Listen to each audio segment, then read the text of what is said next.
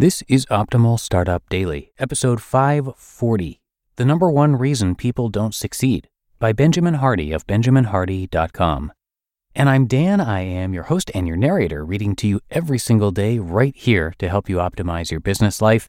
And we're going to get right to our post from Benjamin Hardy now as we optimize your life. The Number One Reason People Don't Succeed by Benjamin Hardy of BenjaminHardy.com. Quote, When a measure becomes a target, it ceases to be a good measure. Marilyn Strathern. There's a law in statistics known as Goodhart's Law, named after the economist Charles Goodhart, which proposes that people often focus on the wrong target, mistakenly believing it was the right metric. As an example, a manager of a call center may make the target the number of calls made, believing that the number of calls made will translate to sales. The people who make the most calls then are the ones awarded, even though a sheer number of calls may or may not translate to the real goal, which may be pleasing the customer or number of sales. This is rewarding A while trying to get B. Why does this matter? According to Dan Sullivan, the founder of Strategic Coach, the reason most people don't succeed long term is that they are more interested in status than growth. Be honest with yourself. Why do you really want what you want? Why do you put in all the hours? Most people, if they're honest with themselves, want quote unquote success because of some form of status it will give them.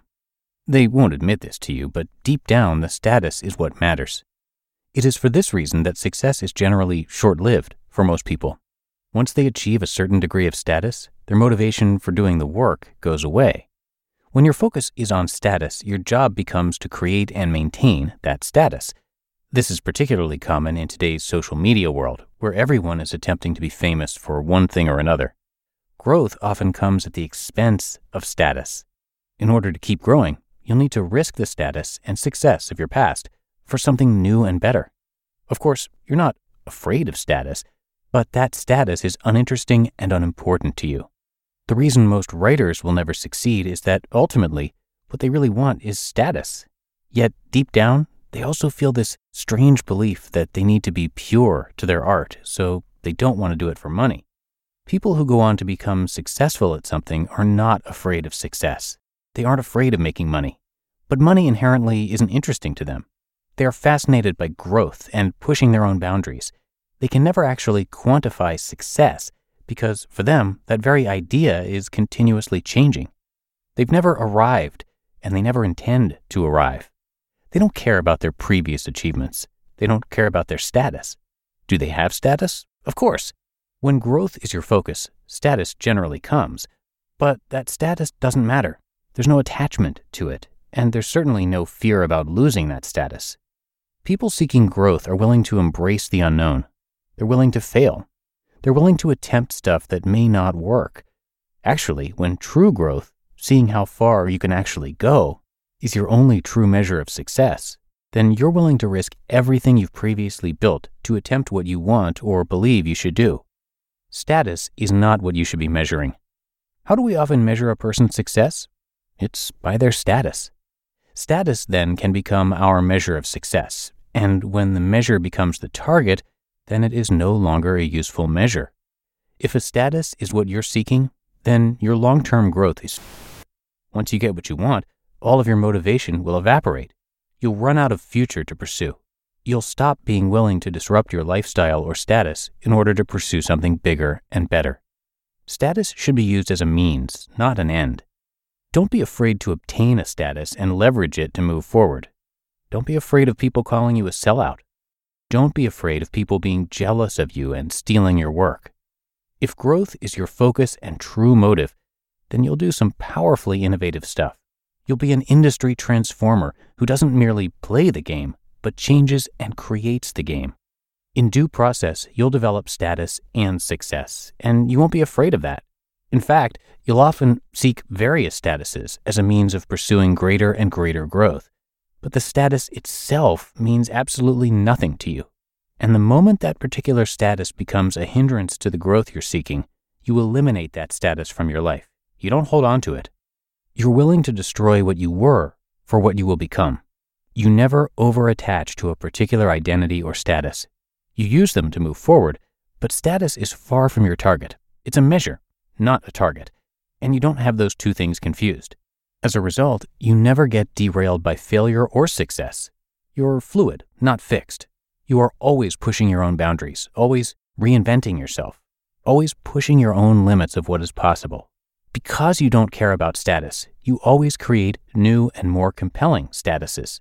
You have what other people want and what their measure of success is, and you never cared about it in the first place. To quote Viktor Frankl from Man's Search for Meaning, happiness must happen, and the same holds for success. You have to let it happen by not caring about it. Success will follow you precisely because you had forgotten to think about it. End quote. When growth is your true goal, you have no real competition. You know that most of the competition at some point or another will achieve some status and eventually seek solely to maintain that status. And when your ultimate goal is simply to maintain where you are, then you're well on your way to falling completely apart. You just listened to the post titled The Number One Reason People Don't Succeed by Benjamin Hardy of BenjaminHardy.com. When it comes to hiring, don't go searching for the one just meet your match with Indeed. Indeed is your matching and hiring platform with over 350 million global monthly visitors and a matching engine that helps you find quality candidates fast. Ditch the busy work. Use Indeed for scheduling, screening, and messaging. 93% of employers agree. Indeed delivers the highest quality matches compared to other job sites. And one of the things I really love about Indeed is that it filters out those incompatible applicants. So when you're hiring, the process is much faster and you only have to consider applicants that are already likely to be a great fit. And listeners of this show will get a $75 sponsored job credit to get your jobs more visibility at indeed.com slash startup. So just go to indeed.com slash startup right now and support our show by saying you heard about Indeed on this podcast. Indeed.com slash startup. Terms and conditions apply. And thank you to Benjamin, who is an organizational psychologist and was the number one writer on Medium, where he shares a ton of articles covering personal development, willpower, and more. And those types of articles are regularly featured on our podcast, Optimal Living Daily. So if you like his style but want to hear his take on uh, some other topics like building habits, motivation, willpower, and much more, definitely check out that show. Again, that's Optimal Living Daily. And make sure to hit that subscribe button wherever you get your podcasts to get the new episodes for free. But that is it for another edition of Optimal Startup Daily, and of course, I'll be back again with you tomorrow as usual. So I'll see you there, where your optimal life awaits.